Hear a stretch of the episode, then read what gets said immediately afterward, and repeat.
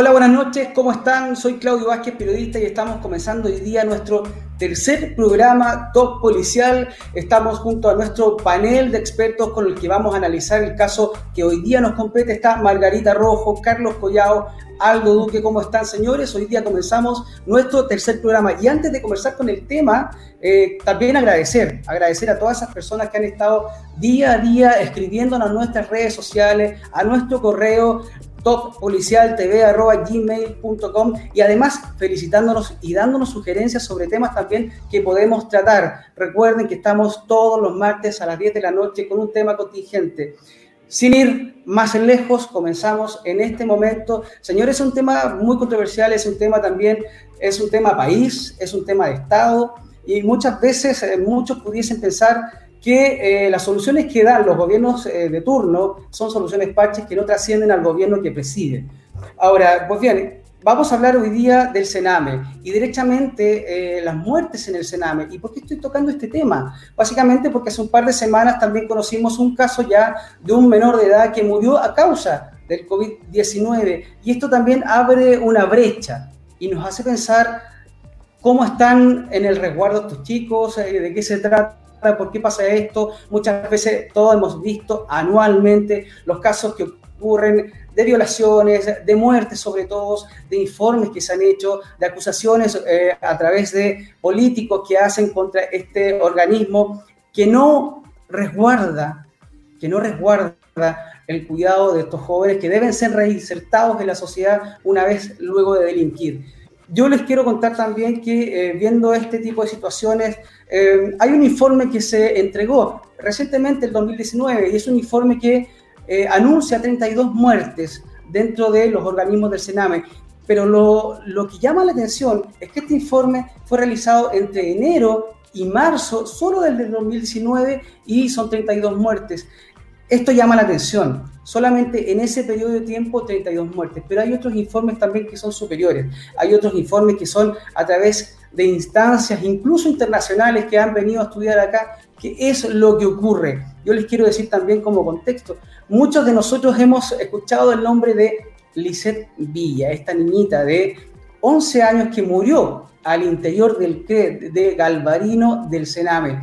Y esta muerte fue muy mediática y a raíz de esta muerte empezamos a conocer varias situaciones al interior de este organismo. Yo también quiero dar la palabra porque todos sabemos de lo que estamos hablando y empezar a hablar de lo que llama la atención sobre este tema, sobre las muertes en el Sename. Así es. Mira, eh, no podemos olvidar, mi querido Claudio, que el Sename surge como respuesta del Estado al estado de desprotección de los menores en situación de vulneración social. Y en este contexto, a los hogares del Sename no solamente van a dar los menores infractores de ley, sino que también van a dar todos aquellos menores eh, por disposición u orden de los tribunales de familia también. Es decir, menores que por alguna razón u otra, aparte de aquellos que están por disposición de ley, están abandonados, no tienen familia o están en un estado tal de vulneración que el Estado, en consecuencia, valga la redundancia, debe hacerse cargo de ellos. Y la mejor forma que tiene de hacerlo es creando un instituto central, un organismo, una institución. Esa institución fue el Sename, con los resultados que todos hemos visto, desastrosos. Ahora, Aldo, respecto a lo mismo que estás diciendo y volviendo al caso eh, de Lisette Villa, la Defensoría de la Niñez, con la muerte de esta niñita, constató la realidad de los niños venían enfrentando hace más de 40 años. O sea, y reitero, si la muerte de esta niñita fue mediática y por eso llegamos a esta conclusión, si no hubiese ocurrido, ¿esto se mete debajo de la alfombra?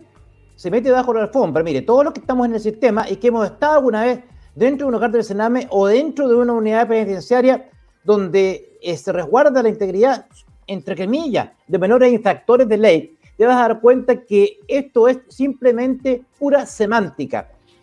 Cualquiera sea el gobierno, el gobierno es un administrador temporal del Estado pero a medida que han ido transcurriendo los sucesivos gobiernos de todos los signos, el único resultado concreto es que han aumentado las muertes, aumentan los malos tratos y aumenta en definitiva la vulneración de los menores. Por eso se escapan, por eso se arrancan, porque adentro están sufriendo. El SARME tiene de todo, menos un servicio de menores. Y ya aprendí a fumar marihuana, aprendí a tomar. Y le dije, quiero que me digan la verdad, quiero qué pasó con mi hijo, le dije yo, porque yo voy a llegar allá. Y me dicen, no, es que sabe que tu hijo se mató. El Estado se lava las manos respecto del cuidado de los niños. Y llegan y ponen a cualquier persona a cuidar a esos niños. Lo único que quiero que, que no exista el cename. Son eh, décadas y décadas de silencio. Y hubo que decir 185 muertos para que la sociedad chilena despertara. Si mi hija se la llevaron, no era para que mi hija estuviera mejor que conmigo. ¿Se, se puede hablar de, también de, de drogas, eh, de tráfico? Eh, de, de, qué pudiésemos hablar respecto a esto? Porque también son, son historias de nunca acabar. Esto ya lo estamos conociendo a través de varios informes y vamos a llegar a un informe muy particular y que de hecho la misma institución en la que ustedes trabajaron la, lo elaboró y que es muy decidor. Sí, la verdad que, bueno, al interior del Sename se dan tantas irregularidades y tantos delitos cometidos que llega a ser que, uno no puede pensar que existan gentes que estén a cargo de estos menores y que no hayan hecho absolutamente nada. Si tú, tú hablaste hoy día de, de, uno de los informes que realiza la Policía de Investigaciones. La Policía de Investigaciones en el año 2017 encargó a un comisario que es don Francisco Ceballo, que era el subdirector del, Instituto de Criminología de la Policía de Investigaciones para que realizara esta investigación. Esta investigación fue tan amplia que de los 241 centros del Sename y muchos que dependen del Sename, fueron visitadas por él y por ocho profesionales a su cargo. Uno de estos centros se negó a atender a los funcionarios policiales para poder sacar una estadística que es escalofriante. Es escalofriante porque este, esta investigación solamente tomó las situaciones que van desde el 2005 hasta el año 2016. En 11 años murieron más de 1.313 niños a cargo del Sename.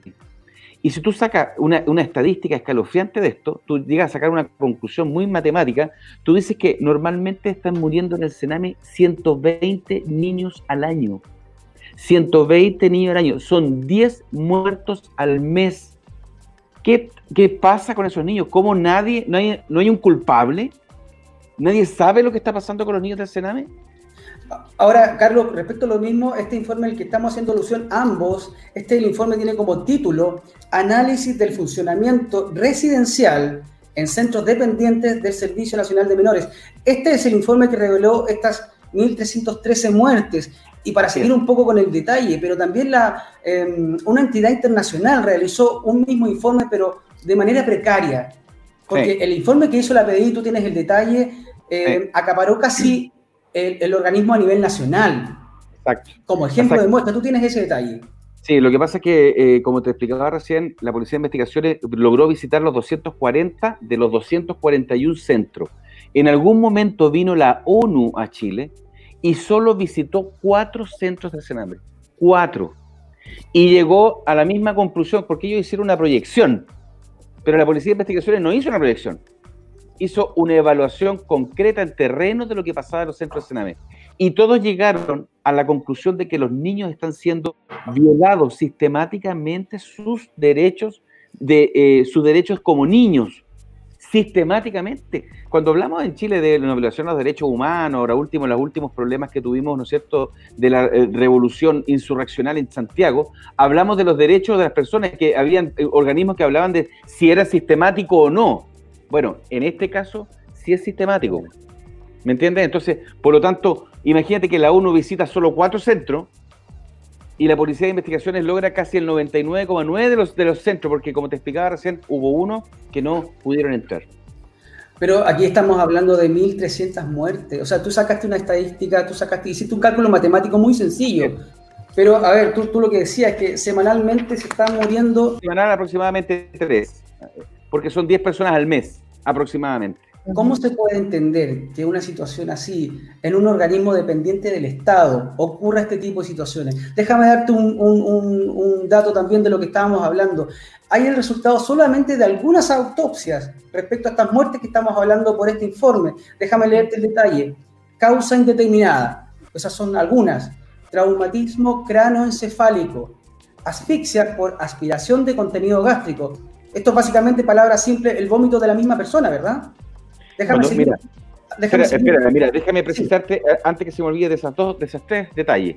si tú dices una causa indeterminada, muchas veces cuando son personas, cuando son eh, bebés lactantes, y uno dice una causa indeterminada, siempre lo, va caratulando como una muerte súbita del lactante.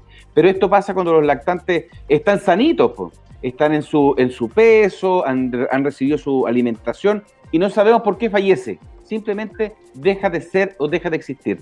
Si tú hablas que hay muertes que están relacionadas con fracturas cráneoencefálicas, estamos hablando de golpes. Y nadie, nadie solamente no es una caída, son golpes. Normalmente es probable que sea la acción de tercero. Y si después hablamos de la asfixia por aspiración de contenido gástrico o aspiración de vómito, como decimos regularmente en la, investigación de homicidio, estamos hablando de gente que normalmente o está drogada o alcoholizada a un extremo tal que no es capaz de respirar cuando se produce eso. Bueno, entonces con lo que les voy a decir a continuación también se van a impactar, porque déjame decirte que también en estas causas de muertes, de algunas de estas muertes, también está escrito acá que hay homicidio, hay suicidio por ahorcamiento, hay intoxicación por monóxido de carbono, carbonización parcial ósea. ¿Qué, quiere decir eso? Mira, imagínate que, eh, bueno, los homicidios normalmente van a ser por arma cortante, eh, lo más probable, pero imagínate, la gente han quemado niños en ese mar. Si tú me hablas de una, carbonización, tú estás hablando de un nivel de incineración mayor. Entonces, por lo tanto, han muerto quizás lo más probable en algunos incendios en los centros, que obviamente que no han quizás no han podido salir del lugar, significa que las personas que están haciendo las custodias nocturnas no lograron abrir las, lugar, las puertas para poder eh, que los niños pudiesen salir estamos hablando de un tema súper delicado. Yo encuentro que eh, es, es espeluznante los detalles que tú me das y sobre todo cuando hay pocas autopsias. Tú acabas de decir, hay, no, no, tenemos 1.313 autopsias que digan exactamente de qué murieron los niños de Sename. ¿Cómo puede pasar eso? Eso, eso es inaudito, no puede pasar. Se acerca un nuevo aniversario. El 22 de octubre habrán pasado nueve años de la tragedia ocho adolescentes recluidos en un centro de detención del Sename en Puerto Montt fallecieron producto de un incendio. Todo porque iniciaron una fogata. Quien los vigilaba se pudo haber evitado, la pena no disminuye. Su hijo Ángelo falleció en ese incendio y es uno de los 243 niños y adolescentes que murieron bajo la tutela del Sename. Hoy lo visita en este espacio simbólico en el cementerio en Aysén. Que Sename se responsabiliza de los niños cuando los recibe y le dicen después no, si nosotros los cuidamos. ¿Qué cuidado, Señor? ¿Encargada de bulto o en un cajón? 11 años de presuntas negligencias, 11 años de un sistema postergado que recién ahora está en boca de todos. Esa podría ser una reflexión luego de conocerse las cifras entregadas ayer por el Sename. De todos los niños fallecidos en residencias, la gran mayoría era administrada por organismos colaboradores privados, que en todo caso sí recibían subvenciones del Sename. Una de las principales autocríticas de la directora del servicio fue el no aviso de algunas muertes a los familiares más cercanos. Pero sí, efectivamente pueden haber existido dificultades u omisiones al momento de informar a la familia eh, y nosotros no, no nos excusamos. El informe realizado por el Sename contabilizó a más de 1.300 niños y adultos de residencias, centros de reclusión y programas ambulatorios que murieron desde el 2005. Toda esa información ya la tiene el fiscal a cargo de investigar los decesos. Se indaga todo yo como fiscal lo indago todo, lo voy a indagar todo. Es muy voluminosa la investigación, extraordinariamente compleja porque abarca territorialmente de manera, eh, un territorio muy extenso. Yo creo que es primera vez que una investigación de la Fiscalía abarca tantas regiones. Más información para buscar a los responsables, pero también servirá para discutir el presupuesto de esta cuestionada institución el gobierno comprometió aumentar el presupuesto de este servicio para 2017 en 16.500 millones de pesos, la mitad de lo que había pedido Solange Huerta para mejorar adecuadamente el Sename. Sabemos que estamos en escasez, ¿cierto? Y por lo tanto nuestro compromiso, entendiendo que este es un enorme sacrificio, es hacer un uso eh, lo más eficiente posible de esos recursos y focalizarlos en aquellos temas que es necesario focalizar. Margarita Rojo, cómo puedes explicar al respecto una situación como la que estamos hablando? ¿Cómo se puede dar a, un organismo dependiente del Estado que ocurran estas situaciones. Si este informe no es entregado, ¿qué es lo que hubiera pasado? Estas cosas siguen ocurriendo. Si Lisette Villa no hubiera sido su muerte lamentablemente mediático, ¿no habríamos estado preparando este reportaje hoy día, este capítulo sobre este tema? ¿Quién se hace responsable? Claro, efectivamente, Claudio, tú lo has dicho. O sea, si no, si no hubiese ocurrido lamentablemente lo de Lisette Villa, que además, eh, la verdad es que eso destapó una olla, estamos hablando nosotros de que las muertes que acaba de relatar Carlos solamente cubren los periodos del 2005 al 2016. Pero ¿qué pasa con los años anteriores? ¿Qué pasa con los años posteriores? Eh, probablemente haya más muertes que no se sabe cuáles son las causas, quiénes son los responsables de esta situación. Nosotros nos vamos a encontrar con elementos mucho más graves porque efectivamente aquí sí hay una violación sistemática de los derechos humanos claramente establecido por la Policía de Investigaciones, donde el, el Estado está a cargo del Sename. O sea, si yo si tú me preguntas a mí qué opinión tengo de esto, yo creo que ese centro habría que haberlo cerrado no tendríamos que haber estado ahora, están legislando acerca de lo que están haciendo, están colocándole parche. Ese Sename nunca ha funcionado. ¿Y sabes por qué? No ha funcionado precisamente porque el 70% de todo lo que funciona es algo externalizado, es decir, inclusive me da la impresión que es mucho más porcentaje, o sea, todo está externalizado. Es decir, que no existe una cabeza, no existe una misión, una visión que integre, sino que todo esto es externalizado y por lo tanto los organismos colaboradores, que son los que obviamente tienen el negocio, no quieren soltar ese negocio porque las rentas que le reportan estos dineros, por lo tanto el Estado no tiene ningún control acerca de estos centros. Sename se hace cargo de unos 15.000 niños. El 10% de ellos están en centros administrados directamente por la institución. El otro 90% en recintos colaboradores y privados. ¿Cuál es la contradicción grave en esto? Estamos hablando de derechos fundamentales. Entonces, cuando los derechos fundamentales y su cumplimiento quedan entregados a la voluntad y a la gestión de los privados, creo yo que estamos mal. Tú puedes privatizar otras cosas, otros servicios, no los derechos fundamentales de, de los niños, menos de los que están al cuidado y han sido separados de las familias. La forma de financiamiento de la, de los, eh, de la red Senami es una forma perversa porque estimula a las instituciones a que los niños no egresen nunca del sistema, porque mientras permanezcan en el sistema van a seguir recibiendo subvención. En 2015 se estima que el Estado gastó por cada niño 207 mil pesos mensuales, una cifra muy lejana a los 550 mil que se invierte en cada reo de un centro penitenciario. Eh, a ver, esto funciona igual que en las unidades policiales, o sea, yo soy el jefe de la unidad, yo puedo delegar una función en un subalterno, pero la responsabilidad es mía. Yo soy el jefe de la unidad. O sea, eh, lo mismo pasa al interior del Sename. No puede ser que centros como estos. Pero, mira, hay un detalle con lo que dice Margarita. Estos centros eh, que son externos del Sename reciben una cantidad de apoyo importante por medio de corporaciones. Estas corporaciones dependen también, estos centros, administran estos subcentros para atender a estos niños.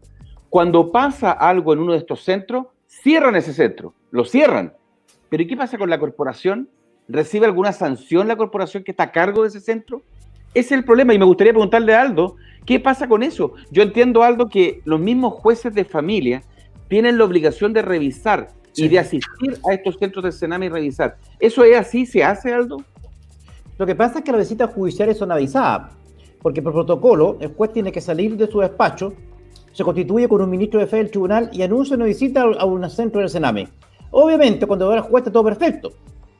El proyecto barren hasta debajo de la lengua, está todo impecable, los niñitos están todos peinaditos tomando desayuno cuando llega el magistrado, está dos o tres horas y no tiene otra alternativa que sea quedarse. Las visitas sorpresas son muy complejas de realizar, porque significa dejar el despacho, constituirse, y está establecido por ley qué juez va a ir y en qué momento va a ir. Por lo tanto, no tiene nada de inspectivo. El problema pasa lo siguiente. El Sename tiene la supervisión, el control, pero cuando se produce el evento, cuando se produce la tragedia, y es tarde, porque llegan solamente a verificar lo que ya ocurrió. A lo más, van a, a ese sostenedor de ese centro, probablemente lo van a sancionar para que llegue otro. Pero el tipo va, forma una nueva corporación y vuelve a administrar el mismo centro o administra otro. Es un círculo eterno, escorzo y recorso. Es prácticamente la eternización del vicio. En consecuencia, cuando tenemos un, mecanismo, un organismo como el Sename, que es incapaz de controlar, incapaz de sea una función de tutor, incapaz de efectivamente verificar las condiciones que se encuentran los menores. Y es un organismo gigantescamente burocrático, que se gasta miles de millones todos los años del presupuesto nacional, precisamente para que no ocurra lo que está ocurriendo. Es decir, la protección de los niños entregados a su cuidado. Por lo tanto, estamos despilfarrando miles de millones del presupuesto de la nación, que en este momento no sobran para nada, para nada, hoy día sobran menos que nunca, en un organismo ineficiente, que aparte de ser ineficiente, ineficiente actúa con una lenidad tal que año a año se mueren miles de niños. Eso es, es impresentable. Me dice, no te preocupes porque aquí el niño va a estar en buenas manos y que después de los seis meses te lo entreguen en un cajón. ¿Dónde está ese cuidado? Resulta difícil aceptar y sanar sin responsables. ¿Qué se le viene a usted a la mente cuando decimos la palabra Sename? Muerte. Muerte no solo de 185 niños desde el, desde el 2005. Lo que yo he dicho que técnicamente el Sename está muerto. Institucionalmente muerto. El diputado René Zafirio fue quien solicitó la cifra que tanto ha impactado. Es la segunda vez que participa en una comisión investigadora de la cuestionada institución. Es una eh, institución que responde a una realidad del siglo XIX, eh, tratando de ser eficaz en el siglo XXI. Y es que el Sename agrupa a dos tipos de niños. Por un lado, están los mayores de 14 años infractores de la ley, y por otro, los golpeados, los abusados, los que vivieron en un ambiente de alcohol y drogas, los que vieron vulnerados sus derechos. Dos realidades que hoy confluyen bajo el alero del Ministerio de Justicia. No tiene sentido mantener a los niños bajo protección, bajo el arbitrio o las medidas o el control del Ministerio de Justicia, si no han cometido ningún delito. Si estamos hablando de lactantes. Entonces, cuando tú tienes esos dos niños que se encuentran en un lugar que además tienden a ser estadías más o menos prolongadas, y no hay una intervención focalizada, claramente eh, es un problema. Mira, acá hay una, hay una violación sistemática de los derechos humanos, ¿verdad? Y eh, la Comisión Interamericana de Derechos Humanos también sentencia que nuestro país, junto con Panamá, son los dos países latinoamericanos más retrasados en temas de protección hacia la infancia. ¿Cómo nos deja esto como vitrina hacia el exterior, hacia el resto del mundo? ¿Qué pasa con nosotros respecto a eso? Tanto es así que, por ejemplo, y no es un tema meramente de, bueno, lo dijo la, Corte, lo, lo, dijo algún organismo, cuando el Estado chileno va a pedir préstamos o va a pedir dinero, por ejemplo, para, para este tipo de políticas, le van a decir, pero ¿qué le voy a prestar dinero a usted, señor? Si los menores de Chile están siendo maltratados sistemáticamente. Y cuando digo sistemáticamente, estoy diciendo por el sistema que usted tiene implementado. Entonces, afecta en todos los planos. Es una vergüenza. Chile es uno de los países que más ha avanzado en una serie de indicadores macroeconómicos. Seguramente en la región hasta el año, hasta octubre del año 2019, era uno de los países que más había avanzado en el combate a grandes flagelos que tradicionalmente habían afectado al continente. Sin embargo, en materia de protección a los menores, estamos en los últimos lugares. Esta fue la tarea pendiente, grave, que teníamos hasta octubre del año 2019. Oye, yo te quiero cortar, disculpa Claudio, yo te quiero cortar algo más. O sea, esto es tan impresentable que todos los gobiernos que han existido por el momento, los últimos gobiernos, todos han dicho que la protección al menor es importante. Hoy día el actual presidente ha dicho que los niños primero, pero todavía no toman ninguna resolución respecto a esto.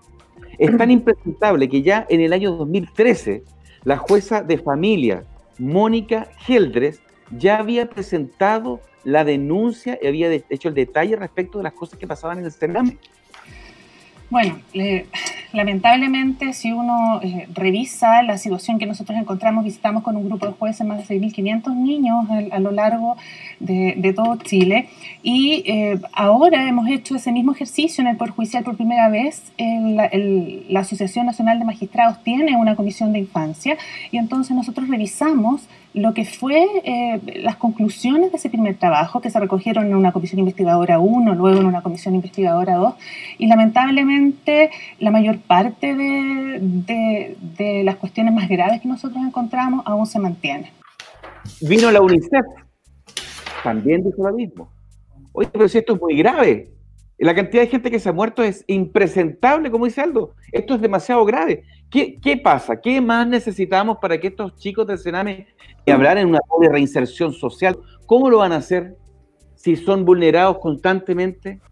Vamos a llegar a esa, a esa, pregunta que es bastante importante y crucial. Pero y respecto a lo mismo, les quiero lamentablemente poner sobre la mesa también un caso que ocurrió en la región del Biobío. Ya saben de qué estoy hablando, del caso de el Sename en Hualpén. ¿Qué ocurrió acá? Hubo explotación sexual infantil al interior del centro, dependiente del Sename de Hualpén. Se llamaba Nido Hualpén. ¿Qué ocurre acá? Que, eh, bueno, básicamente se ofrecían niños para servicio sexual a cambio de aportes. Ustedes me pueden comentar al respecto. Margarita, tú también sabías al respecto. Sabes que acá es importante comentar a la gente que nos está escuchando, fíjate que esto es de máxima gravedad porque además la gente no sabe, porque como está toda la gente con, el tema de la pandemia y la cuarentena, el 4 de mayo de este año renuncia Susana Tonda ya a su cargo de directora del Senam. Ella señala que mucha de las de, esta denuncia tiene que, o sea, esta renuncia tiene que ver porque perdió la confianza de su jefe directo, que era el, eh, Larraín, pero además también acá está en el contexto de las denuncias que hubo de este caso porque además este caso es gravísimo. Acá tiene que ver con violaciones, tiene que ver con abuso y tiene que ver con el tema que es relevante acá, hay un elemento de explotación sexual. Entonces, esos elementos son gravísimos. O sea, lo que está ocurriendo al, interior del Saname es gravísimo. ¿Por qué? ¿A cambio de qué estaría ocurriendo esto? A cambio de recursos económicos.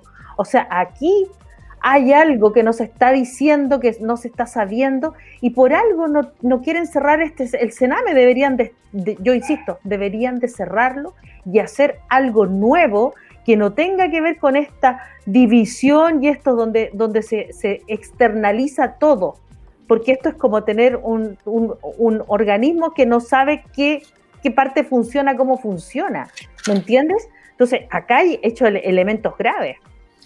Algo, antes de ir con tu pase, yo también quiero destacar y quiero anunciar también a la gente que nos está viendo que en pocos minutos, en breves minutos más, tenemos un invitado especial y un invitado relevante para el caso que estamos tratando. Es una persona que trabajó más de seis años al interior de uno de estos organismos del Sename. Así que prontamente va a estar con nosotros este personaje que va a conversar con nosotros respecto a su experiencia de cómo es vivir trabajando en el Sename. Aldo, em, con lo que conversaba Margarita, ¿Qué ocurre con la estructura? ¿Qué, ocurre con los pilares de este organismo? ¿Es necesario una reestructuración, como muchas veces dicen el gobierno, o básicamente hay que plantearse un proyecto nuevo?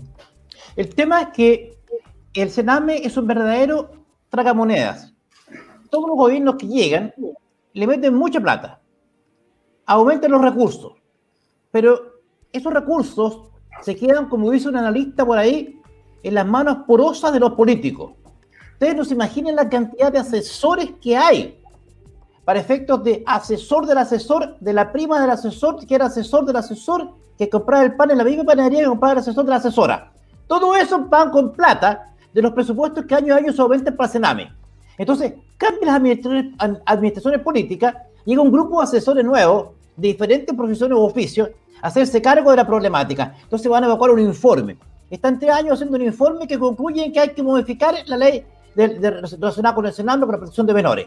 Listo, señores. Llegó el otro gobierno, porque lo he visto en tres gobiernos consecutivos. Llega el otro gobierno. Entonces, otro grupo de asesores se gastan, no sé, por, lo menos casi en asesoría se pagan 700, 800 millones de pesos. En asesoría, para hacer otro informe. Llega el otro gobierno. Y así sucesivamente en una rueda de, parece una rueda de hámster, porque va girando sobre sí misma, se van consumiendo los recursos que son miles de millones todos los años, y el desastre sigue siendo el, el, mismo, al punto que se produce muchas veces un colapso, porque toda esta plata que se gasta en asesoría no se gasta, por ejemplo, en infraestructura, no se gasta, por ejemplo, en infraestructura médica, no se gasta, por ejemplo, en temas de salud mental para los niños que es tan importante, equipos psicológicos, equipos psiquiátricos para los de, profesionales de la psiquiatría, de la psicología para los menores. Eso no está, es mínimo. Sin embargo, en asesoría se va a todas las lucas. O sea, las manos porosas de nuestros políticos están impidiendo que esos ingentes recursos que todos los chilenos aportamos se trasunten en infraestructura que podría mejorar las condiciones de vida de los niños. Bueno, para complementar lo que dice Aldo, te quiero comentar que en ese año, cuando la Policía de Investigación en el 2017 entrega esta información, estos ocho tomos de información, se estaba conversando en el gobierno, en, perdón, en el Congreso, eh, una nueva inyección de recursos para el Sename de aproximadamente mil millones de pesos. ¿Y qué pasó? ¿Por qué no se supo lo que informó la Policía de Investigaciones?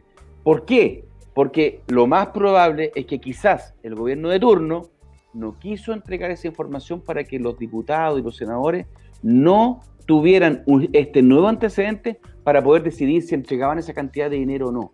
Porque lo que dice Aldo es cierto. Esa, esta esta, esta eh, centro es una alcancía rota que esa plata, ese dinero está llegando a alguna parte. ¿A dónde?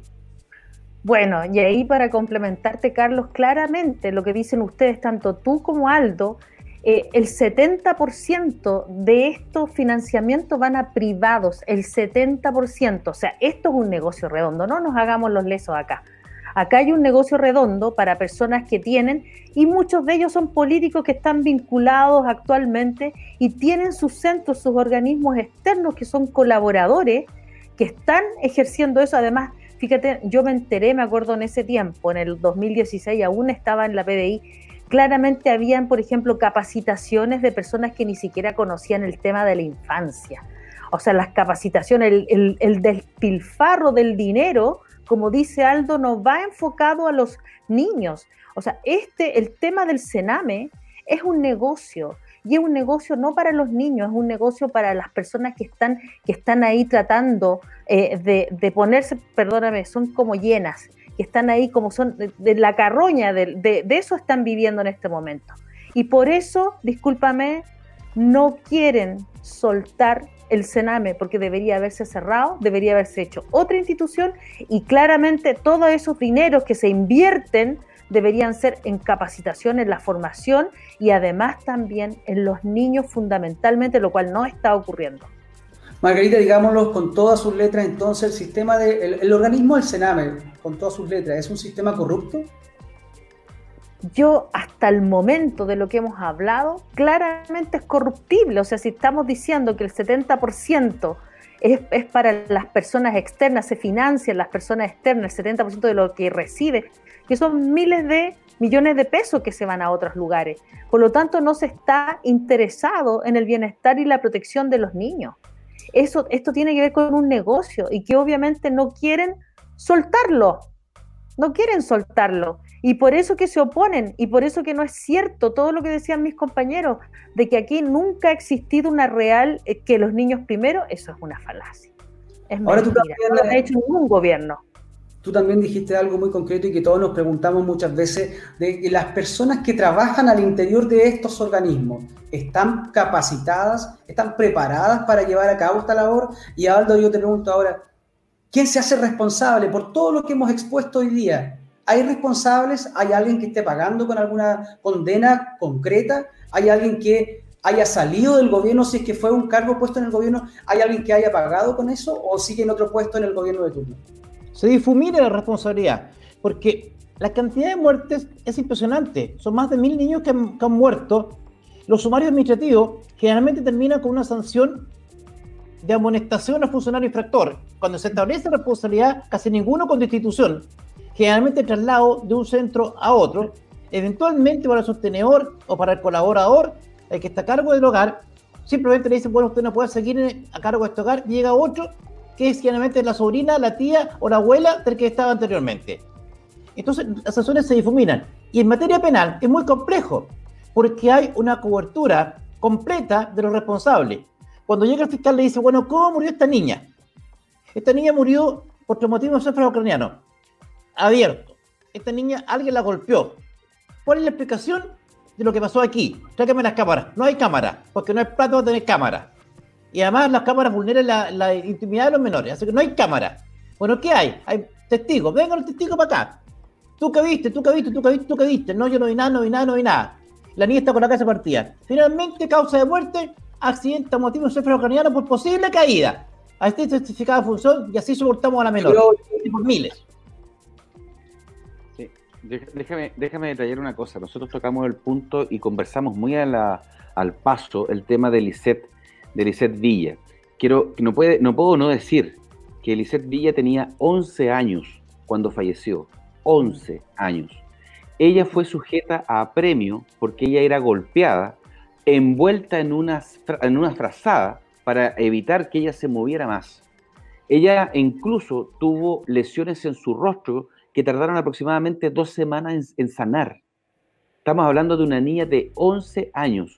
Y ojo, que cuando ella fallece, porque en ese juicio, eh, que fue el, su fallecimiento fue el día 11 de abril del año 2016, hubieron ocho personas que fueron formalizadas por, como responsables directos de estos apremios y dos cuidadoras fueron sindicadas como las responsables directas, ¿ya? Dos cuidadoras. Estas dos cuidadoras mm. relatan que en, un momento golpean a Lisette, la amarran y una de ellas, que pesaba 90 kilos aproximadamente, no encuentra nada mejor que sentarse encima de Lisette, de esta niña de 11 años, ¿hasta qué? Hasta que le dio muerte. Porque resulta que el, certificado de fallecimiento, la, la, causa de fallecimiento de Lisette es una asfixia por sofocación producto de una compresión mecánica extrema. O sea, ¿de qué estamos hablando? Las personas que están a cargo de mantener, de poder contener a estos niños, le provocaron la muerte de esta forma tan cruel. Yo creo que ese tipo de cosas no pueden seguir ocurriendo en Chile. El día del deceso.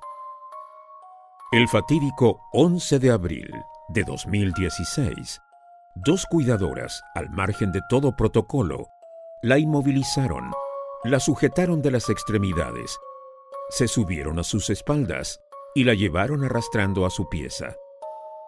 Ese día, a las 20 horas, se produjo su muerte, luego de que las dos cuidadoras, en castigo por una supuesta desobediencia, la redujeron, la pusieron boca abajo en el suelo, le sujetaron las piernas y una de las imputadas, que pesaba 90 kilos, se sentó encima, sujetándole los brazos por varios minutos. Según el relato de Emil Fork, Lisette primero intentó zafarse. Luego, en desesperación, les prometió a sus cuidadoras que se iba a portar bien. Más tarde les pidió permiso para ir al baño, pero las cuidadoras no accedieron. Más aún, se rieron de ella.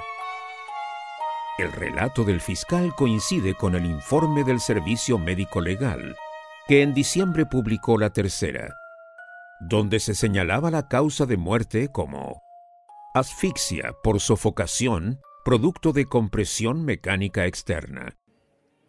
Yo no, sé si lo hemos, yo no sé si lo hemos hablado, Margarita, no sé si tú me puedes ayudar con eso, pero una vez que ocurren estas muertes, hay testigos también, presenciales, evidentemente. ¿Qué pasa con esta gente que muchos de ellos también, actuando en pos de la verdad quieren hablar, pero son presionados para no hacerlo. Hay pagos de por medio, hay amenazas. ¿Sabes algo de eso así? O sea, antes de, entrar en ese tema, Claudio, yo quiero, yo creo que la pregunta que dejó, dejaste tú planteada antes de que Aldo nos comentara, fíjate que tú dejaste planteado si es que existían eh, eh, personas, el personal estaba preparado para trabajar en el Sename. O sea, yo creo que, esto se responde solo, porque si estamos diciendo que hay personas que hicieron capacitaciones, charlas en temas que no tenían idea, hay un par de actrices que hicieron eso, que se ganaron no sé cuántos millones. O sea, tú comprenderás que el personal que tienen ahí no está preparado. Es decir, y además, aun cuando estuviera preparado, tampoco hacen jornadas de cuidado de equipo de esos personales. O sea, ese personal no tenía idea lo que describió Carlos. Entonces, por lo tanto, caen en situaciones que son bastante graves. O sea, estamos hablando de que los niños se están corriendo mucho riesgo porque el personal no es idóneo. Ahora, como lo que tú estás planteando tiene que ver nuevamente, que, tiene que ver con que es, es un lugar corruptible. O sea, la corrupción es algo que ocurre ahí.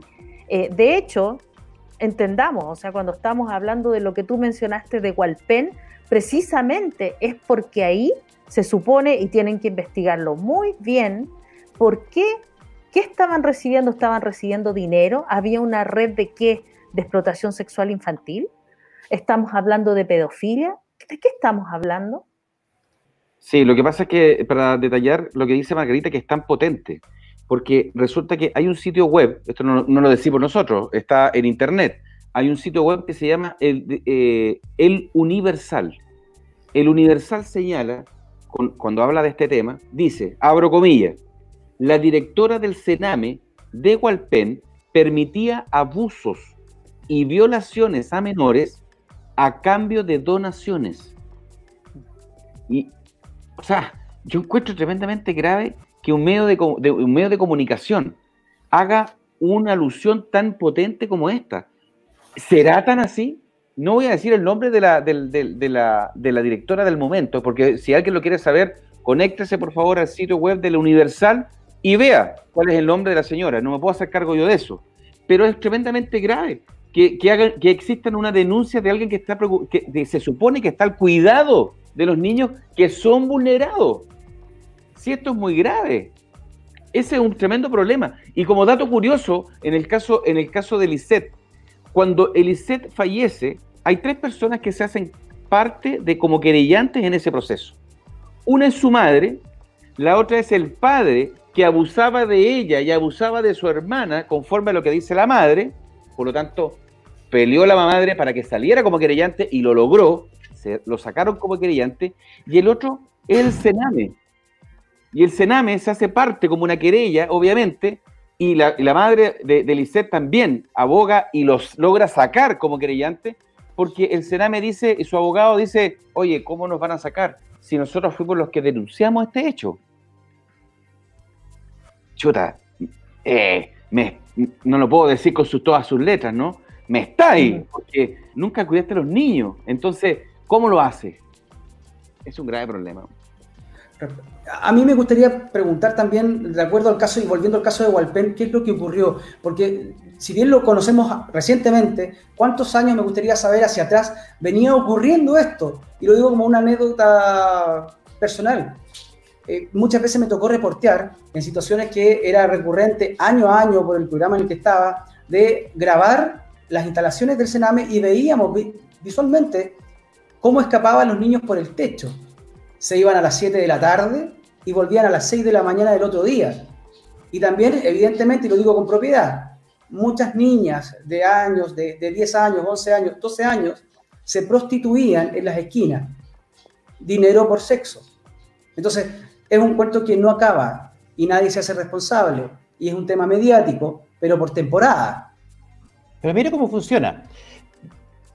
Quienes hemos estado dentro de un hogar, por ejemplo, la famosa cárcel que se conoce como la cárcel de Canadá, porque está en la calle Canadá, ahí cerca de la, en, eh, en San Joaquín, detrás de la cárcel de mujeres un poco más hacia el sur. Entonces, en esa cárcel, ¿cómo funciona una cárcel de menores? Para infractores, para infractores de ley, menores infractores de ley. Hay un perímetro externo que es custodiado por Gendarmería. Pero internamente los menores viven autónomamente en casas. Le denominan casas, que son comunidades o pequeños módulos donde los menores viven solos. Al cuidado de guardadores o profesores, que se supone que están sociólogos, psicólogos, que están para reinsertarlos. Gendarmería no ejerce un control directo sobre los menores. Reitero, es un cuidado perimetral de la seguridad. Entonces, adentro pasa de todo. Y todos los días. Por eso es que de repente se produce lo que relataba Claudio. Se suben a los techos y por esa vía saltan al exterior y el otro día pueden volver. Y la prostitución infantil derivada de menores de Sename es un algo recurrente. Incluso los pedófilos o, los que consumen sexo infantil saben perfectamente dónde, tienen que apostarse, cerca de esos centros, porque saben que van a haber menores infractoras de ley o que vienen que están a cuidado del tsunami que van a estar dispuestos a ofrecer sus servicios por 5 mil pesos, 10 mil pesos. Y se ubican perfectamente en lugares estratégicos. El que va sabe, sabe lo que va a pagar. Consecuencia es una verdad, lo que tú acabas de señalar, Claudio, es una verdad más grande que una casa. Y ocurre, ocurrió y está ocurriendo en este mismo instante que nosotros estamos conversando. Bueno, es esperar entonces que a través de nuestro programa, de nuestro programa Top Policial, eh, hagamos ruido, levantemos polvo respecto al tema que estamos tratando, porque creo yo que eh, en el, el, nivel del debate que estamos teniendo ahora con respecto a este tema que es tan importante no se da por varias otras cosas y razones que también sabemos. Vamos a terminar ahora, vamos a hacer un pequeño corte y vamos a presentar a nuestro invitado. Suscríbase a nuestro canal Top Policial en YouTube y Facebook.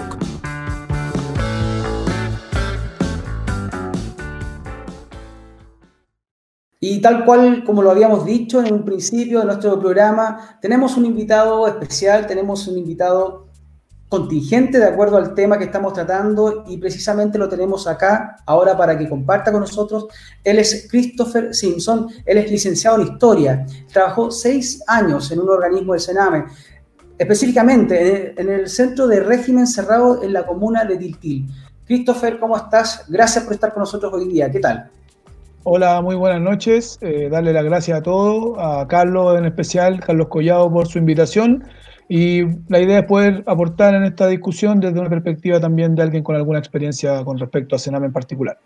Cuéntanos brevemente tu experiencia y el paso en seis años y cómo es trabajar al interior de un recinto del Sename. Yo me desempeñé durante seis años en el Servicio Nacional de Menores eh, como educador de trato directo, va eh, más o menos lo que se entiende como la primera línea, las personas que estamos en el trato directo con los jóvenes, niños y niñas que están siendo, entre comillas, beneficiarios de la política de infancia del Estado de Chile. Y la verdad no es un tema sencillo, es un tema bastante complicado. Nos enfrentamos a hartas problemáticas que se asocian sobre todo a la vulneración de derechos, tanto en el área de protección como en el área de reinserción juvenil, porque las problemáticas que arrastran las personas o niños y jóvenes que son atendidos efectivamente por el Sename nunca han sido circunstancias muy fáciles ni muy simples de vivir.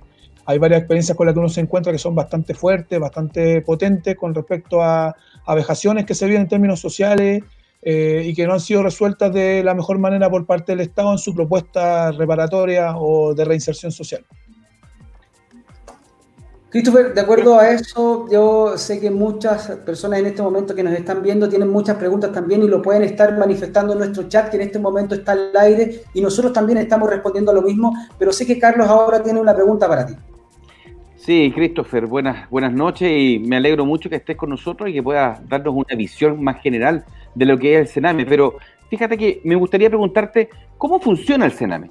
En, básicamente es muy simple porque hay, hemos, hemos discutido durante todo el panel, durante todo el programa, perdón, que eh, hay organismos que son directos del Sename y hay otras que son fundaciones y centros que son de particulares que trabajan para el Sename. ¿Cómo funciona eso? ¿Qué, qué tipo de recursos ellos reciben?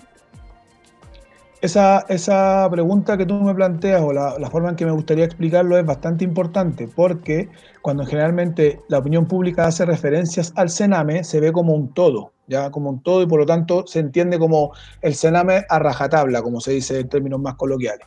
El Sename en particular es un servicio que depende de manera directa del Estado de Chile y principalmente del Ministerio de Justicia, ¿ya? En este sentido, hay dos áreas principales que son las que Sename atiende, que una es el área de protección de derechos, que tiene que ver con los niños que sufren algún tipo de vulneración, y para esa oferta en particular existen entidades colaboradoras, ya sean de la sociedad civil o organismos particulares, como decías tú, privados, que reciben financiamiento directo del Estado para generar esta residencia o estos lugares de permanencia donde los niños son derivados por organismos de justicia o de tribunales de familia. Y en el caso de la, del área de reinserción juvenil, que es el área de la RPA, Red de la Ley de Responsabilidad Penal Adolescente, los centros son de exclusiva responsabilidad del Servicio Nacional de Menores en su área estatal. Directamente dependemos del Ministerio de Justicia y somos funcionarios públicos los que desarrollamos las funciones en exclusiva en el área de responsabilidad penal que tiene que ver directamente con temas sancionatorios eh, del Ministerio de Justicia y de los tribunales de justicia en función de, la, de que se cometen delitos efectivamente para ingresar a los centros de régimen cerrado o de internación provisoria que son los directamente dependientes del Servicio Nacional de Menores. Ahora, Christopher, respecto a, lo que estabas contando, pero vamos al día a día, vamos a tu realidad diaria. ¿En cuántas horas laborales tenías? ¿Cómo era tu día a día relacionándote con esta, con esta juventud en realidad que estaba bajo un sistema que muchas veces los vulnera? ¿Qué pasaba con ellos? ¿Cuál era tu relación con esa gente, con esos niños? ¿Cómo te relacionabas? ¿Qué veías tú de ellos?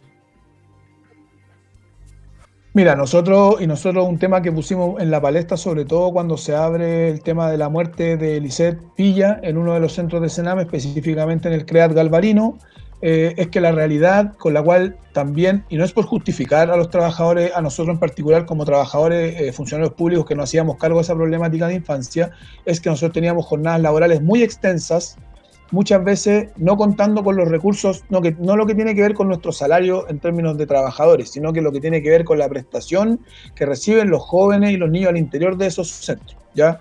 Muchas veces yo les comenté eh, de una u otra manera que la, la forma en que nosotros teníamos de intervenir muchas veces de una cotidianidad que se vuelve tediosa, eh, la, oferta, la oferta programática muchas veces se ve eh, compleja en términos de su funcionamiento, sobre todo en lo que es régimen cerrado, que es donde me tocó desempeñarme la gran mayoría del tiempo en que estuve en el servicio. Eh, todo está al interior de los centros de, régimen cerrado, ya sea escuelas que van profesores efectivamente a hacer las clases ahí, en una dinámica muy difícil de realizar una clase tradicional como la forma en que lo entendemos, en un colegio, que incluso cuando lo pensamos en términos de un colegio de SEO municipal o de un colegio de una población, también es muy difícil para los profesores ya llevar adelante una clase. Imagínense esa misma realidad al interior de una cárcel o de un centro de menores, donde efectivamente la, el término conductual, las patologías asociadas a temas psiquiátricos, temas disruptivos, son bastante complejos. Por lo tanto, la realidad nuestra, más allá del agotamiento laboral de 12 jornadas, de 12 horas en turnos muy extensos, también tenía que ver con la precariedad eh, no solo de la alimentación, quizás de la oferta, sino que también de la, de la relación que se lleva al interior de la misma, del mismo centro por conflictos que se dan a la interna con los mismos jóvenes, con la dificultad que, que cuesta de integrar una rutina efectiva que permita ir generando procesos de rehabilitación o de reinserción social que sean efectivos para estos jóvenes. Yo, quiero preguntarte, Christopher, eh, ya que tú, tú eras la primera línea, Tú eras la persona que estaba directamente con el trato de los menores. Cuéntanos el día a día de, estos, de estos niños del Sename. Eh, ¿De qué edad hasta qué edad tú tuviste acceso a ellos? ¿Que, los te, tocaba trabajar? Cuéntanos el día a día de ellos. ¿Qué hacen en el día a día? ¿Cómo visten? ¿Qué pasa con ellos en el día a día? Mira, la rutina en términos específicos en este centro es eh, la edad como imputable ante la ley es de los 14 años para arriba. Yo nunca recibí un joven de 14 años en alguna de, de, los centros donde yo estuve, porque nosotros ya somos los, el centro, el CRC, ¿cómo se conoce? El centro de régimen cerrado es el centro donde los jóvenes ya están cumpliendo condena efectiva, teniendo posibilidad de acceder a beneficios carcelarios y todo, pero efectivamente son jóvenes que no yo el más joven que tuve era desde los 15 años hasta 24, porque esa otra temática que también es importante de, de entender de que muchas veces jóvenes que cumplen una condena en el Servicio Nacional de Menores, en estos centros de régimen cerrado, muchas veces posteriormente siguen delinquiendo después de que cumplen los 18 años. Y, por ejemplo, si tuvieron algún acceso a algún beneficio durante su condena como menor, por ejemplo, el joven fue después puesto nuevamente en prisión y cumplió en Santiago 1 o estuvo en la penitenciaría y vuelve en libertad, sale y este joven, le, por ejemplo, comete un delito y le aparece la condena de menor nuevamente y él tiene que volver a cumplir a un centro de Sename la condena que le quedó pendiente. Por lo tanto, muchas veces tenemos una, contaminación criminógena que tiene que ver con jóvenes que han transitado de cárceles o centros de menores de, responsabilidad penal adolescente, van a cárceles de adultos y posteriormente vuelven a, a tener que cumplir sanción en cárceles de menores y por lo tanto hay una contaminación y un cruce criminógeno muy potente. Y que eso también genera al nivel de la escala y de la, de la forma en que se va como eh, estratificando como el estatus al interior de la, del, del, centro, también muy complejo, porque hay jóvenes que tienen mayor experiencia delictiva y que por tanto van permeando también a los jóvenes que van recién iniciándose en una supuesta o en una carrera delictiva o por decirlo de alguna forma en una, en una vida ligada al tema de la delincuencia por la sobrevivencia y que va contaminando y generando roces muy potentes en ese sentido. Llegó un chico con 29 años, imagínate, con 29 años siendo con condena menor. Por suerte se fue a, a los pocos días, pero imagínate, un chico de 29 años mezclado con uno de 14 o de 15. la, la contaminación criminógena que hay es tremenda sí hay más adultos que menores. El 64% de la población de Metropolitana Norte es mayor de edad, solamente el 34%, 36% es menor de edad. Em, ahora, ¿cómo se da? Bueno, esto se da porque la ley de responsabilidad penal actual establece que si yo cometí un delito como menor de edad, pero no fui capturado, no me detuvieron, no cumplí condena, no se produjo nada, y posteriormente yo soy detenido a propósito de un delito cometido como mayor de edad, yo debo cumplir ambas penas. Y la pena como menor de edad debo cumplirla en un centro de Sename. Es muy complejo hacer referencia a una rutina eh, muy estandarizada. porque nosotros intentábamos generar algunos elementos que tenían que ver con una levantada, un horario en particular, que los jóvenes pudieran estar listos a un horario para acceder a, la escuela, donde por turno van saliendo las casas para ingresar a la escuela, porque también hay conflicto entre los intereses de algunas casas porque tienen perfiles diferentes, eh, según complejidad, según cantidad de condenas. Se van haciendo ciertos perfiles que no debiesen ser como, como dictaminados por el servicio, pero se hacen como ciertos perfiles para poder poner adultos con más adultos, jóvenes con menos, con menos perfil eh, criminógeno, entonces se van haciendo, y por eso también se, la rutina se parcializa en función de que cada casa tenga su acceso diferenciado. Entonces, la escuela posteriormente vuelven, tienen algunas actividades internas, y nosotros somos como especie de cuidadores o de receptores de los espacios de la casa, evitar que existan conflictos al interior de la casa, administrar la alimentación, generar algún tipo de clase o talleres que puedan también ser complementarios de la rutina como estandarizada que está con los centros de formación técnica y con la escuela. Pero eso se da en el contexto de, de tensión permanente entre los mismos internos y también entre conflictos con respecto a la instalación de una rutina o de un orden. Christopher, yo quiero preguntarte eh, dos cosas que tú brevemente pudieras señalarnos. Por ejemplo, ¿cómo es el- la remuneración a los profesionales como tú que trabajaron? Si eso es realmente, porque lo que tú estás describiendo es harto trabajo, y, y entonces preguntar si eso también es recompensado en, términos de, de salario. Y lo segundo, que me da la impresión de que tú tienes conocimiento acerca del fenómeno de la prisionización que se puede dar en esto y cómo afecta a las personas que trabajan ahí.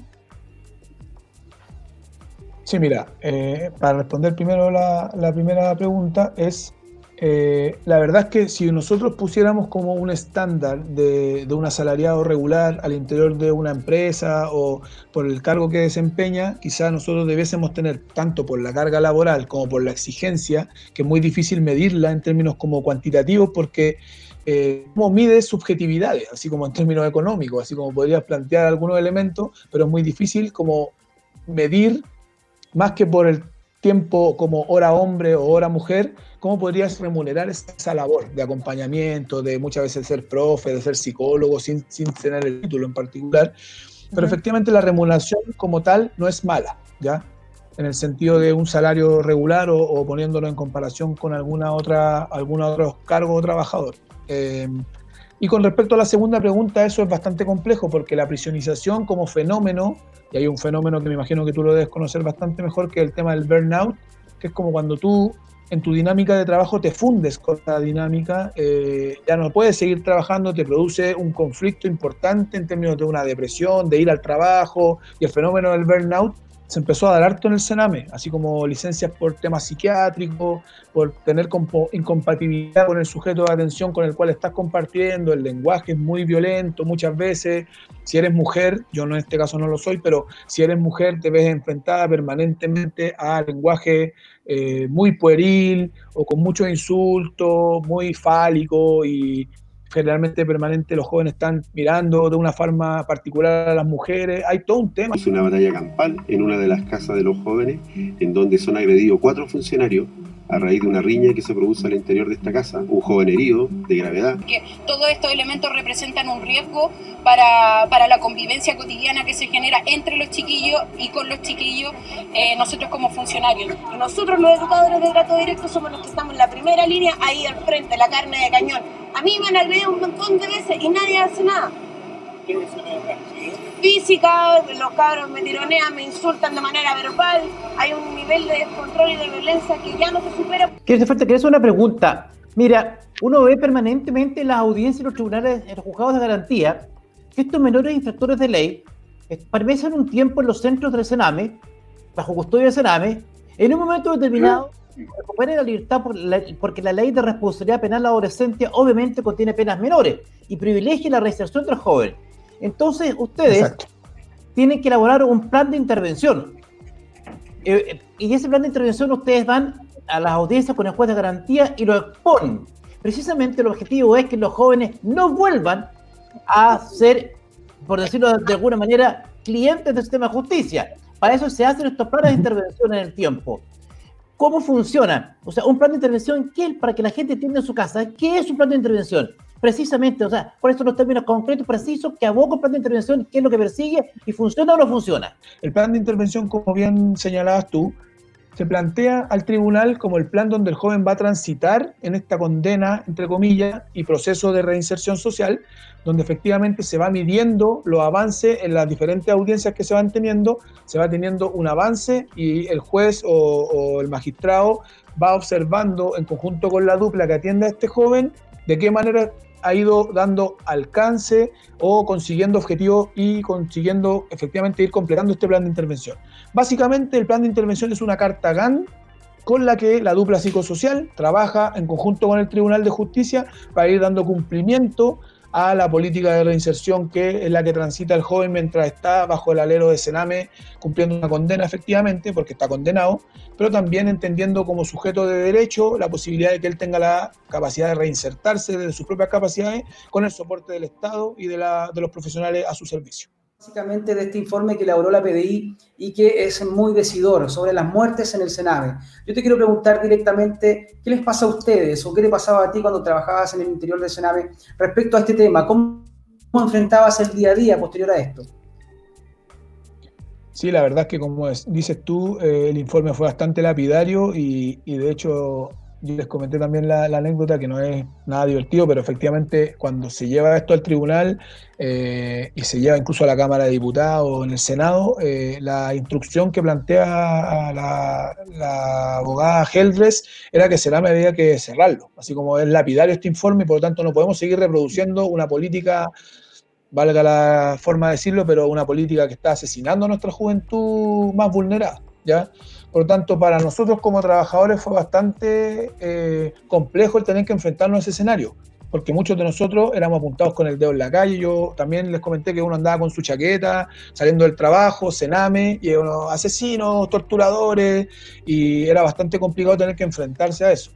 Y ahí a mí me gustaría hacer una mención igual importante y que ojalá la opinión pública pueda recibirla de la mejor manera posible.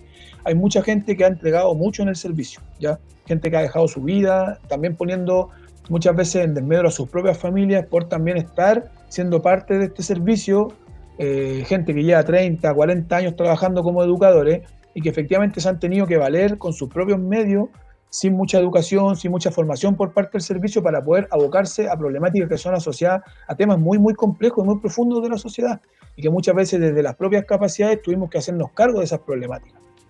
Por lo tanto, el haber tenido que hacerse cargo posterior a este informe, donde la sociedad civil, los medios, la prensa en general se dedicaron a destruir al servicio, donde pagamos justos por pecadores, porque efectivamente yo no puedo decir que no hayan frutas prohibidas, perdón, frutos, frutos podridos al interior del cajón, porque efectivamente también fui conocedor de algunas malas prácticas de algunos compañeros o compañeras, pero también de algunas jefaturas. Por lo tanto, aquí no puedo cortar el hilo por lo más delgado y decir que solo los educadores de trato directo, que somos los que llevamos la primera línea, somos los depositarios de una mala política desarrollada por 30 años de, los diferentes partidos, primero de la concertación y posteriormente también de los gobiernos de Piñera 1 y Piñera 2.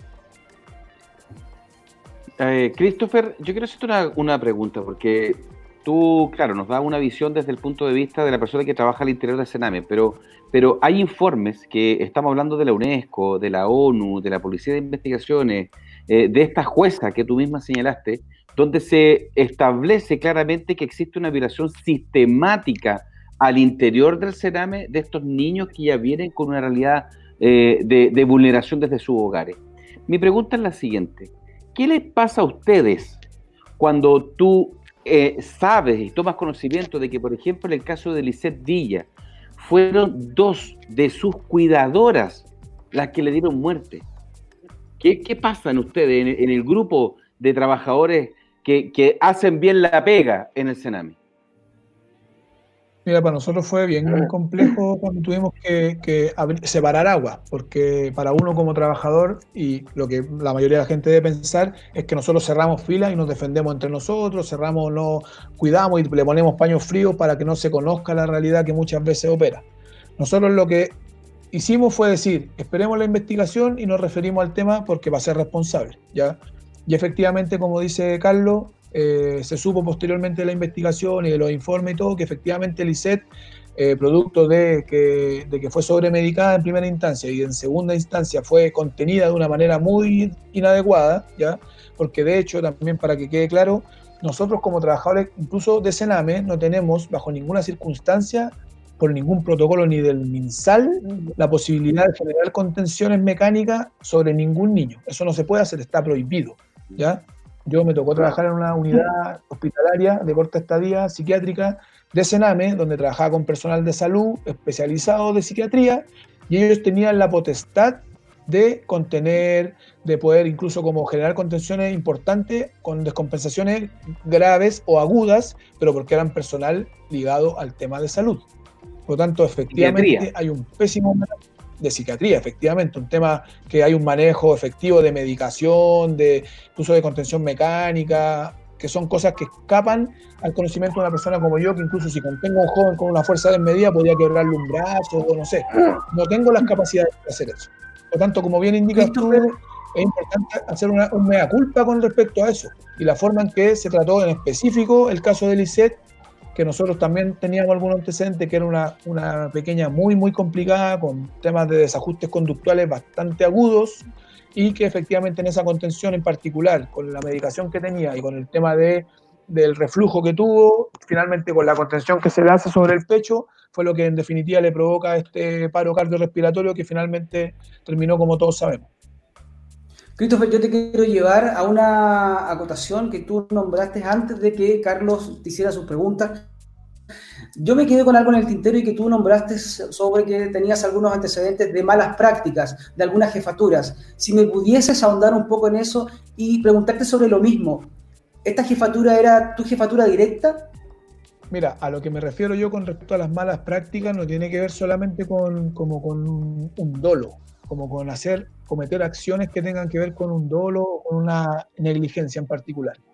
Hay ciertas operaciones o ciertos como protocolos que se establecen en función de algunos incidentes particulares. Por ejemplo, la descompensación de un, de un niño o de una niña en un caso muy agudo de una descompensación de antecedentes psiquiátricos, donde hay, donde hay fármacos eh, debidamente administrados por algún profesional que debiese hacer esa labor. ¿ya?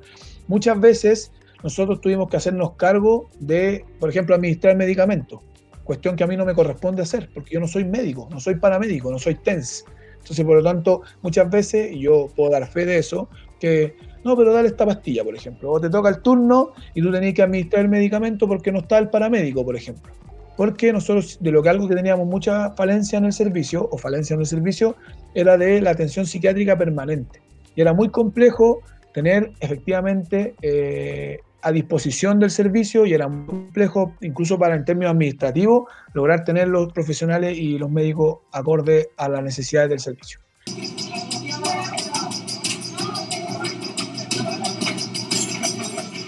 Sí, súper peligroso por ese todo la guarda que ¿Qué medicamento? Vitamina y ya cuando está muy desbordado se les es inyectado, que también es una inyección que también baja los niveles de agitación psicomotriz. Me daban clonazepam, paspiridona y ácido benzoico. ¿Tiene psiquiatra? Eh, sí, ella viene 10 horas semanales para atender los síntomas de nada. El 90% de nuestros chiquillos y chiquillas tienen diagnóstico y tratamiento psiquiátrico y apino. Y la otra no cuál es. Para dormir y para mantener calma. ¿Estás por protección? No por consumo. Tenemos especialistas para reparar. En drogas, no tenemos gente. La primera vez fue tan terrible como esta. Ahora, con respecto a las malas prácticas, ¿a qué me refiero yo? Es que nosotros somos ejecutores de una política. Yo no soy el que pongo las normas. Entonces a mí no me pueden endosar una responsabilidad cuando hay direcciones regionales, direcciones nacionales, directores de centro, directores de eh, jefes de turno y finalmente cuando se hace esta, esta raya para la suma, finalmente yo tengo la responsabilidad y yo no soy el que planifico la, yo no soy el que planifico el cómo se va a hacer la, la, la política ahí. Por lo tanto, creo que es importante asumir que las responsabilidades son de quienes crean estos servicios y esta forma de administración directa en el caso de, del ICET en particular y con respecto a lo, de, a lo nuestra responsabilidad y cómo se van dando los vicios al interior de los centros. Y también tiene que ver con lo que preguntaba Margarita. que es el tema de la prisionización o del encierro permanente en los centros. ¿ya? Las malas prácticas tienen que ver con eso, con ir normalizando conductas al interior del centro, con permearte con la rutina de los jóvenes o de los niños y tener, por ejemplo, ya, hacer vista gorda, por ejemplo. Eso también es una mala práctica. Si tú estás viendo, te creo, lo de los jóvenes que se veía que se arrancaban los techos en el Creat Pudahuel, por ejemplo. Entonces, yo ya después no puedo contener eso, entonces por lo tanto ya se arrancan, ya sabéis que van a ir a consumir, cerca del centro donde se van y se drogan, compran droga o hacen intercambio, todo, hasta prostitución infantil se ha vinculado a alguno de esos temas. Y efectivamente muchas veces no tengo la capacidad y por lo tanto hago vista gorda y esas malas prácticas se van instalando. No son, no digo que son normas en el servicio, pero efectivamente han habido casos de ese tipo, donde también se ha visto que hemos estado involucrados en el desarrollo de esas malas prácticas. A eso me refería como en general. Christopher, te queremos agradecer. Sabemos que tu tiempo apremia. Queremos darte las gracias por tus opiniones respecto al tema. Es un tema candente, es un tema potente, eh, es un tema de Estado. Queremos saber y queremos ojalá levantar polvo con lo que acabamos de hacer esta vez en esta jornada porque es un tema sensible. Estamos hablando de las muertes, de las muertes de nuestros jóvenes, de nuestros niños, que son los más vulnerables del sistema. De ellos se está tratando este tema y de ello queríamos hablar hoy día por que no es menor. Es un tema que hay que tratarlo y que poner, hay que ponerlo en la palestra. Queremos agradecerte en nombre de nuestro programa, en nombre de Top Policial, en nombre de Margarita Rojo, en nombre de Carlos Collao, en nombre de Aldo Duque, gracias por darnos tu versión, gracias por estar acá y a ustedes invitarlos nuevamente para el próximo martes a las 10 de la noche. Agradecerles también que están constantemente revisando nuestras redes sociales, estamos en Facebook, estamos en YouTube, estamos también en el chat permanentemente cuando nuestro programa está al aire, hablando con ustedes en línea, todo el equipo está pendiente y agradecido por esta compañía que nos hacen permanentemente en este tercer programa de Top Policial. Sin más que decir, nos despedimos, les agradecemos, el próximo martes estaremos tocando otro tema importante de contingencia policial con este panel de primera. Buenas noches y muchas gracias. Buenas noches. Buenas noches. Buenas noches a todos. ¿Cómo te llamas? Lisette, ¿Y tú tienes hartos hermanos? ¿Cuántos hermanos tienes? siete.